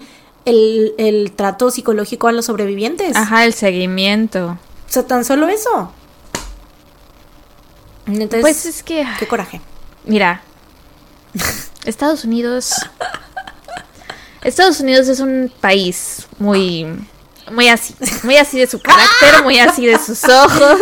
O sea, güey, porque si Muy te pones a pensar es lo mismo, es lo mismo con, con los veteranos. Sí. O sea, los mandan a la guerra, les chingan la vida y después los regresan a Estados Unidos y Sí. pues llegan súper afectados con PTSD, igual que con todas estas personas que, que les ha tocado desafortunadamente estar en tiroteos. Entonces, pues claramente no les interesa, no les interesa el bienestar de su gente. Exacto. Y por lo mismo también es que las personas hacen este tipo de cosas. O sea, este, el, el, o sea, la salud mental no, no es, no es prioridad y debería de serlo en un país donde la gente tiene tantos problemas de salud mental. O sea, porque se ve claramente que la gente tiene muchos problemas de salud mental. Entonces es como de... Y donde sobre todo tienen el presupuesto para Claro, hacerlo. Estamos los hablando de un país de recursos. primer mundo. No estamos hablando de México, de Latinoamérica.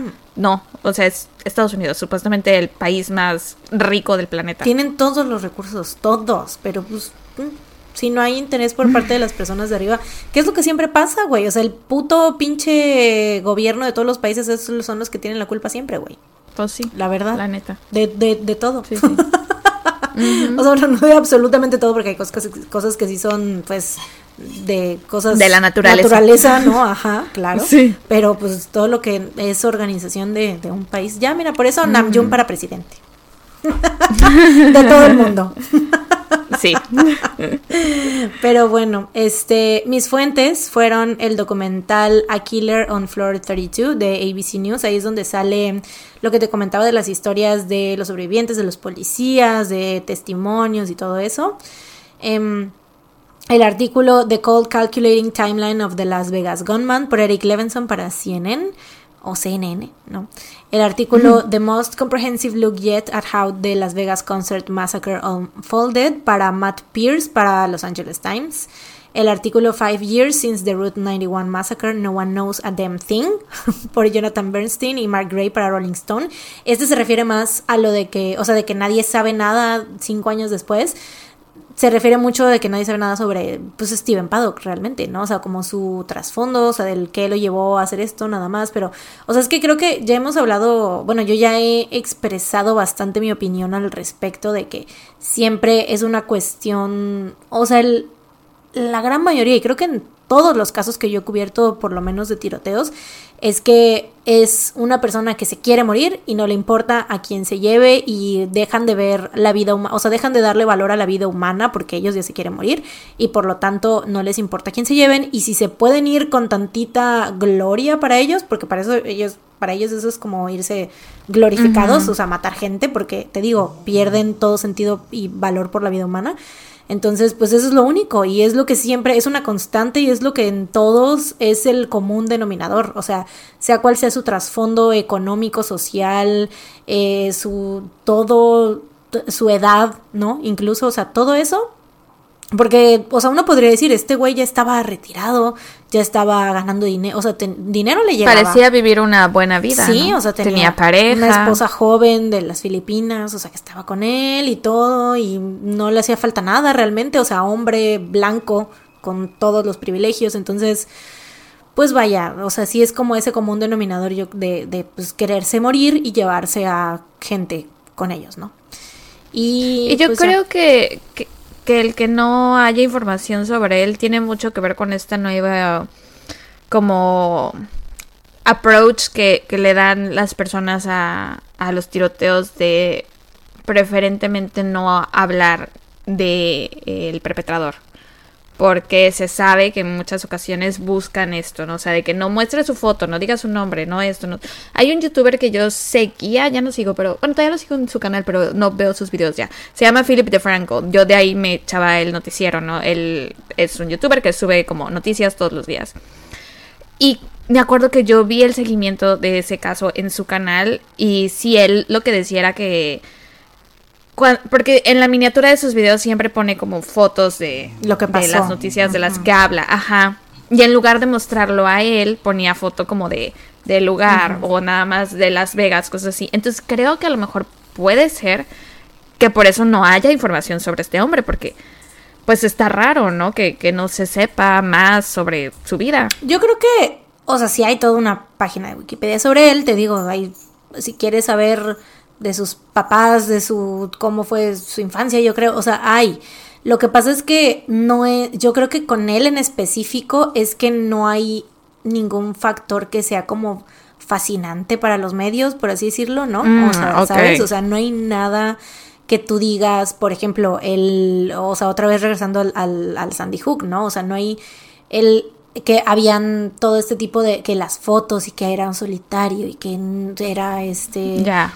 Que estuvo encerrado en su casa durante meses y no hacía nada y perdió mucho peso y estaba obsesionado con Columbine y con no sé qué y con bla bla bla y con esto y el otro y que tenía un Excel de todos los vatos que habían matado gente y por orden de muertos y así. Este güey no, o sea, te digo, no había, vaya, su, la única interacción que tuvo con la policía en todos sus más de 60 años de vida fue multas de tráfico y ya. Y pues no había nada más, te digo, nada más que dijera eso de, de su disque crisis de, pues, de la tercera edad, ¿no? Por así decirlo. O sea, no había otro factor fascinante así como de su personalidad.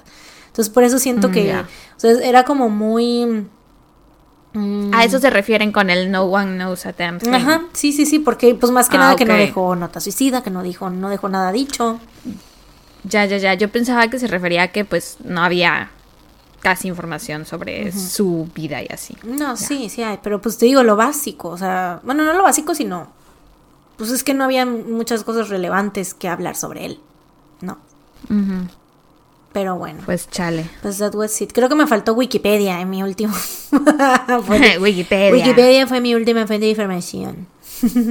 Wikipedia siempre es partícipe Always coming through en estos casos. with all the información, la verdad. Pues buen trabajo, qué fuerte. Thank you. Qué tristeza. La neta arrastré este caso durante mucho tiempo. No saben cuánto tiempo lo tuve in the back of my mind. Y de hecho, güey, pensé cambiarlo ahorita porque ves que nos tardamos en... Ahorita. O sea, hoy. Hoy. Hace un par de horas, pero pues luego el... Lo iba yo a cambiar. Sí, pero luego el John Cook hizo live y me distraje y ya no lo pude cambiar. Este... Lol. no, no, no. Este... O sea, cuando... ¿Ves que íbamos a grabar hace como tres semanas, creo fue? No sé cuándo fue que no pudimos grabar. Que fue... Algo pasó que no pudimos grabar que era cuando yo iba a contar caso nada más. No me acuerdo ya. Bueno, la cosa es que en esa ya lo había yo este investigado, pues ya estaba yo en la fase de, de redactar. Pero estaba yo así de, es que no quiero, no quiero, no quiero. Y empecé, inve- investigué otro, güey, empecé a investigar otro caso. Lol. Sí, o sea, tan así estaba yo. Pero luego ese otro caso, decía yo, no, no, esto no es lo suficiente. No, no me gusta. Entonces, pues ya regresé a este caso. Porque aparte, pues ya eh, es del- era de los que tenía yo en mi lista y de los que tenía yo desde ese o sea, ya me atrevo a decir que más de un año lo tengo ya en mi, en mi, lo tenía en mi radar, entonces pues ya dije, pues ya. Pues sí, qué bueno que lo contaste hoy. Y así también ya lo quitas de tu lista. Sí, pero bueno, dato feliz. Pues chale. Bueno, pues. ay, ah, sorry, me estiré. Mm, mi dato feliz, pues, ha sido todo, todo lo que ha pasado últimamente. Este. mm, Pues los cumpleaños son lindos. Son lindos. Te sientes querida, te sientes. Bueno, me siento querida en mis cumpleaños. Me siento como que la gente me, que me quiere me, me presta mucha atención ese día, entonces me gustan mis cumpleaños por eso. Ese es un dato feliz, que fui a CDMX, que regresé con bien, estaba yo muy preocupada porque la ansiedad, nada malo pasó, mi ansiedad me miente, entonces tengo evidencia de eso. pues sí, creo que ese es mi dato feliz, todo eso. Las Blackpink vienen a México. Vamos a Las intentar. Twice. Sí, Mariana descubrió que las Twice van a venir a México. O sea, ya estaba el rumor, pero Mariana encontró que si buscas Palacio de los Deportes próximos eventos en Google, te aparece domingo 24 de septiembre, Twice en Palacio de los Encontré Deportes. el hoyo negro. O como dicen, no, no es hoyo Eh, negro, dicen el... ¿El hilo negro? No, no, no, no es hoyo negro, dicen como el... Cuando encuentras algo, el glitch, ¿no? Como un, encontrar un glitch en un videojuego, ¿sabes? O sea, hay...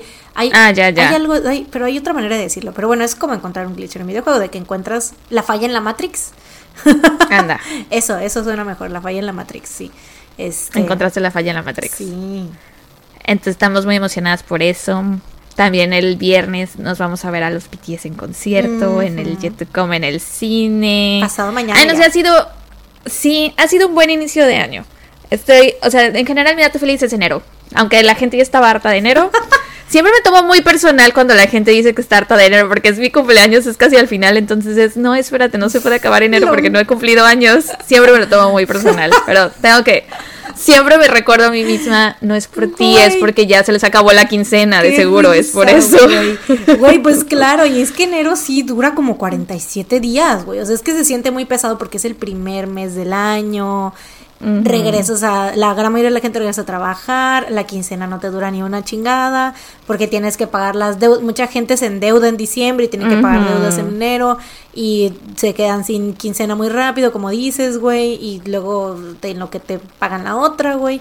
No, no, no. Sí. Entonces sí. Entonces sí pues, intento recordar que no es por mí, no es que a la gente no le importe mi cumpleaños, no es porque me odien. Todo el mundo te odia y se Todo el mundo odia mi cumpleaños. Nadie quiere que llegue el 27 de enero, nadie. Por eso. es que todos están así de ya que se acaba enero y yo no se puede acabar, todavía falta mi cumpleaños. Pero bueno, sí. Este, sí, mi dato feliz es eso. Aparte vi a mis amigas, que no había yo visto en mucho tiempo. Las visité en CDMX, no las había yo ido a visitar desde que se fueron a vivir para allá. Y eso tiene como seis años más o menos, si no es que más. Mm, eso, ese es mi dato feliz. Sí, deberías ir más seguido. Yo estoy a favor de que vayas más seguido a. Por, o sea, para restaurantes y a la aventura. Ajá, o sea, mm, a que disfrutes ese tipo de cosas que ahorita ya puedes disfrutar, ya de adulta, dices tú. Ya que, ya, ya, que te lo puedes costear. O sea, no digo de que seguido, de que cada mes, ¿no? O sea, pero, o sea, como una vez al año o dos veces al año. Pero si llegamos a conseguir boletos de las negros rosas, pues vamos a ir a CDMX en ah, claro, claro, pero es que ir a conciertos es diferente. Ahí hay otro a la CDMX. Es cierto. Pero iríamos de ida por, de ah, ir a por Eso te iba a decir, o sea... Lo tenemos que platicar. Tendríamos que platicarlo, sí, porque yo parte de... Ah, espérame, ¿ya terminaste con tu dato feliz? Sí, que ya iba, ya iba a entrar al mío, ya era mi... Dale. Mi cue para entrar al mío, güey. Este, es que, güey, yo, mis, mis datos felices. Ellos no saben, pero yo sí mis sé. Mis datos felices están muy cabrones. Yo me voy a ver al Jackson Wang en mayo. O sea, No puedo creer que todo eso haya pasado en una semana. ¿Verdad? Yo tampoco. Yo no puedo con toda esta montaña rusa de emociones, güey. En lo que Sara estaba en CDMX ahí disfrutando, shalala, shalalí, shalala, yo muriéndome porque no conseguía yo boleto. En primera, o sea, Jackson, Wang, ajá, sí, sí, sí, pero Stevie Nicks, güey. Para el Stevie Nicks sí estuve aquí, creo, ¿no? Ah, sí, todavía, todavía no te ibas, todavía no te ibas. Fue un día antes. Pero, güey, o sea, fue una montaña rusa de emociones. O sea, yo, Stevie Nicks es mi ídola de toda la vida. O sea, tengo un tatuaje con la letra de una de sus canciones, güey. He visto cada documental, o sea, sea, neta la amo desde hace muchísimo tiempo y yo, o sea, ya sabía, porque ya es geriátrica, ¿no? Ya está grande, ya tienes 70, güey, tiene 74 años, güey. Ya es tercera edad, ya bueno, ya es tercera edad. Tercera edad. Ya es 66 y más, ¿o cómo se llama lo que le da? 70 y más, 70 y más. Eso. Literal, tiene 74, güey. O sea, yo sé que espero que se me cuide mucho de que hay que hacer el concierto. Geriátrica. Pero bueno. Grosera. Este, bueno, es, es viejita, pues, es tercera edad. Es tercera edad, es tercera edad. Eh, pero bueno, la cosa es que, o sea, yo sabía que la Stevie no iba a venir, o sea, era muy probable, muy poco probable, perdón, que viniera al tercer mundo, o sea, yo sabía que no, porque ella, las últimas veces que ha hecho conciertos, o sea, los últimos años, solamente hace Estados Unidos, Canadá, si acaso algún país de Europa, pero ya también ya es poco probable, güey, que vaya a Europa. Sí, ya está grande. Sí, solo hace conciertos en Estados Unidos y al do, como dos en Canadá. Entonces, yo no tengo visa americana y yo estaba así de que, güey, es que ya la Stevie ya está más para allá que para acá y yo la neta no quiero que, que se me vaya a petatear y que yo no la haya visto. Entonces. es que no te puedo tomar en serio esas palabras, güey. Pues es que, pues, o sea, güey, no me, no, o sea, ríete. Está más para allá que para acá, se va a petatear. Güey, no, no, o sea, no es para que me tomes en serio, ¿verdad? Puedes reír, no hay pedo. O sea, pero, total, Stevie Nicks nunca va a escuchar esto, güey, no te preocupes. y el Stevie Nicks, bien fan. bien fan de NSD. Aprende español con las tun, tun. Güey, no, pero bueno, la cosa es que yo estaba así de que, güey, si la quieres ir a ver realmente, vas a tener que ir a ya sea Estados Unidos o Canadá y tirarte un viaje para ir a verla, ¿no? Entonces yo desde... Ay, aparte ya te andaban picando las manitas por ir a Canadá sí, desde hace tiempo. Sí, ya me andaba picando la colita también. Se alinearon los planetas, yo creo. Así es, sí, sí, sí. Sí, porque, o sea, yo a Canadá, de hecho nunca he salido del país, la única vez que he salido del país ha sido precisamente a Canadá en un intercambio que fui de la escuela hace como siete años, ¿no? Y pues fui muy feliz, o sea, creo que fueron los meses más felices de mi vida, de toda la vida, o sea, esos finales de 2015 fue lo mejor, mi, es la, mejor, lo más feliz que he estado en toda mi vida, ¿no? Entonces es como de, pues obviamente quiero regresar, ¿no? Y pues qué mejor que regresar a un concierto de Stevie Nicks. Fue todo un pedo, pero gracias a Estuardo fue que logré comprar o sea, bueno, de hecho él me, me, compró el boleto y ya después ya yo le transferí, ya él me transfirió el boleto y así. Y, o sea, si estás escuchando, Estuardo, muchísimas gracias, de verdad te quiero mucho, te agradezco. Ya, ya se lo dije mil veces, ya casi que le beso las patas por Instagram, pero... Pero sí, muchísimas gracias. Y a Jackson Wang, pues es aquí a México en mayo y así. Entonces, o sea, neta que sí va a ser uno de conciertos este año, güey. O sea, ahí se, ahí se me va a ir todo el todo el, todo el, sueldo, güey. Todas las quincenas. Todas las quincenas, güey, porque vienen las Blackpink, vamos a, o sea, nosotras queremos ir, o sea, intentar. Vamos a, vamos a intentar, porque la próxima semana salen los, los boletos, vamos a intentar eh, conseguir boletos, aunque sea pues de lejitos, ¿no? Pero queremos estar ahí. Y de ahí las Twice, también queremos ir al de Twice, entonces también si vienen sí, sí van a venir. O sea, yo estoy segurísima que sí van a venir, entonces. Yo, yo también estoy segura por eso de. Del próximo la página. Sí, sí, sí, yo también. Sí. Porque eso es literal. Es la página oficial del Palacio de los Deportes, güey. Entonces, ¿cómo van a estar mintiendo? Sí, sí, sí, está muy loco. Sí, entonces pues ya no han de tardar de salir también los de Twice, entonces vamos a intentar ir esos también y ya ellas ya van, o sea, ya un... Hartos conciertos. Sí, harto concierto. Pero bueno, y apenas es enero. Güey, bueno, ¿ya es febrero hoy? Sí, no, ya es primero de febrero, mm. imagínate. Febrero, y este mes es el mes que si enero dura 80 años, febrero se va en un segundo, güey. O sea, febrero, créelo, siempre es de que... Pues... Así. O sea, sí, es el mes que menos días tiene, ¿no? Pero... Si te pones a pensarlo objetivamente, solo tiene dos días menos que algunos, que la mayoría de los meses, ¿no? O sea, dos días menos y aún así se siente como si durara una semana, güey. Hoy leí un tweet que decía algo que podríamos tener 13 meses en lugar de 12 y todos serían de 20. No, no, no, 13 meses, o sea, con la misma cantidad de ah. días, 365 días. 13 meses, todos serían de 28 días, todos empezarían en lunes.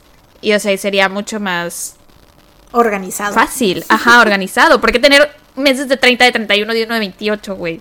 ¿Quién sabe? ¿A quién se le ocurrió ese método, güey? ¿Quién fue? Seguramente fue un hombre. Los gringos. Y yo Un hombre gringo. un hombre blanco. Un hombre blanco, de seguro. Seguramente, güey. Y ahorita fue una mujer negra, ¿no? Una mujer. Ya mero, ya mero, güey. Ya mero, no pinches mierdas, güey. Si hubiera sido una mujer negra, güey, que por supuesto que estuviera. Una mujer, güey. Estuviera muchísimo mejor organizado. Bueno, pero no has terminado, creo, ¿no? No, sí. ¿Ya terminaste? Sí. Ah, ok. Pensé que no habías terminado con tus datos felices. No, sí. Bueno, esos son mis datos felices que voy a ir al concierto de Stevie Nicks en Toronto en junio y al de Jackson Wang en mayo en la CDMX. Ah, muy bien. Aplausos. Y por favor, préndanos una velita para que alcancemos boletos para el concierto de Blackpink. Ojalá. Y que esos precios que vimos no sean reales. Ay, güey, yo siento que sí, porque son bien careras las negro rosas, güey, la neta. Bueno, no, no, es culpa de ellas, ¿no? O sea, ellas no ponen los precios, según yo, quién sabe. No, no ponen ellas. La Jenny así de que cueste 35 mil, me vale. 35 mil y aparte un bolso de Chanel. Si no, no entran. sí sería, sí sería, yo creo. No, pero sí, o sea, no es su culpa y es pedo de YG, pero sí son muy careritos con las negro rosas. Saben, saben que la gente lo paga, hijos de su pinche cola, güey. Pues es que sí son muy solicitadas, muy reconocidas, han estado en muchos lugares, entonces supongo que tiene sentido, aunque es una grosería. Sí, la verdad es una grosería, un insulto a nuestra economía, pero pues sí vamos a intentar estar ahí, aunque sea, pues o sea, hasta, yo creo que vamos a ir hasta, si conseguimos, será en gradas, ¿no? Atrás. Ya no hemos hablado bien de eso, ya luego lo hablamos bien, pero, pero sí, yo creo que pues, lo que no afecte mucho nuestra economía. Así es. Pero bueno, pues creo que este es el fin del episodio. Así es. Pues nos vemos. Muchas gracias por escucharnos con un episodio más. La siguiente eh, semana nos vemos en Patreon, ¿cierto? La siguiente semana nos vemos en Patreon, ¿sí, no? Sí, porque ya llevamos como, como tres episodios normales, ¿no? ¿o no? Eh, este es el del primero de febrero. La segunda semana de febrero es Sí. el 8. True. Entonces sí es Patreon, ¿no? Patreon. Va. Bueno, nos vemos en Patreon la próxima semana. Eh, mientras tanto, cuídense. Y recuerden, no salgan de casa. Tun, tun, tun. Tun, tun, tun. Bye. Bye.